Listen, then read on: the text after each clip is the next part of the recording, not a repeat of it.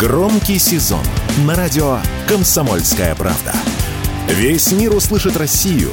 Весь мир услышит радио «Комсомольская правда».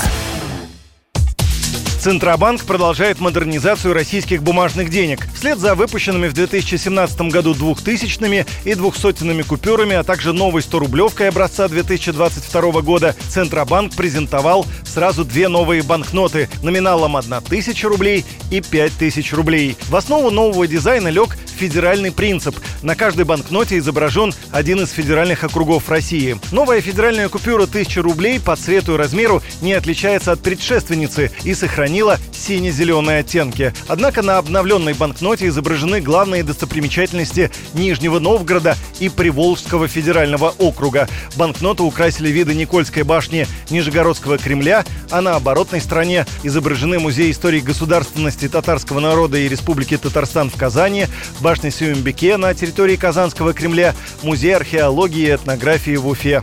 Печать новых купюр в госзнаке уже идет. Новая пятитысячная банкнота также сохранила привычную окраску – красно-коричневую. На обновленной купюре представлены виды Екатеринбурга и Уральского федерального округа, среди которых стела Европа-Азия в Екатеринбурге на лицевой стороне и композиция «Сказ об Урале» из Челябинска, а также стела 66-я параллель в Салихарде на оборотной стороне. Дизайн банкнот утверждает специальная комиссия при Центробанке, рассказал в эфире радио «Комсомольская правда» экономист Алексей Бобровский. Есть даже комиссии, кто входил в них по обсуждению каждой купюры. Это вот все есть на сайте Центрального банка, точно так же, как и вывешивается заранее план обновления э, тех или иных купюр, даже если они какие-то памятные монеты вводят, вы это всегда знаете за год, иногда и за два вперед. То есть даже вот люди, которые принимали участие в обсуждении этого, они где-то вот на сайте Центрального банка обозначены. Вы можете посмотреть, кто они, чем занимаются, какая у них профессия, насколько они, так сказать, разбираются в изобразительном искусстве, так сказать, в культурных каких-то моментах, что изобразить, почему это этот город, почему этот памятник архитектуры, а не другой. Все это там есть. Вот. Но э, остальное это дело вкуса. Я думаю, что если бы мы с вами сейчас выбирали бы, что изображать на тех или иных купюрах, даже мы бы вот вдвоем бы поссорились бы. Но это нормальная вещь, э, никогда здесь всем не угодишь.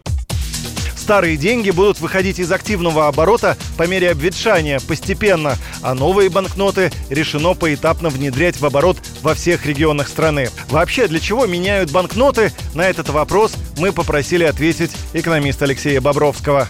Наш центральный банк, он ничем не отличается от э, центральных банков в других странах мира регионах. Эм, обмен денег в основном это ну, осовременение некое техническое, технологическое и, конечно, защита от подделок. В этом случае ну, конечно, особенно сейчас, на фоне того, что происходит на валютном рынке, хочется сказать, это вот нас хотят отвлечь от курса, чтобы мы обсуждали дизайн денег, а не их курс. Но на самом деле, справедливости ради, надо сказать, что с 2021 года это в планах было Центрального банка, то есть еще, как говорится, до всех известных событий. Где-то 25-му, если я не ошибаюсь, они вот планово хотели основные купюры поменять.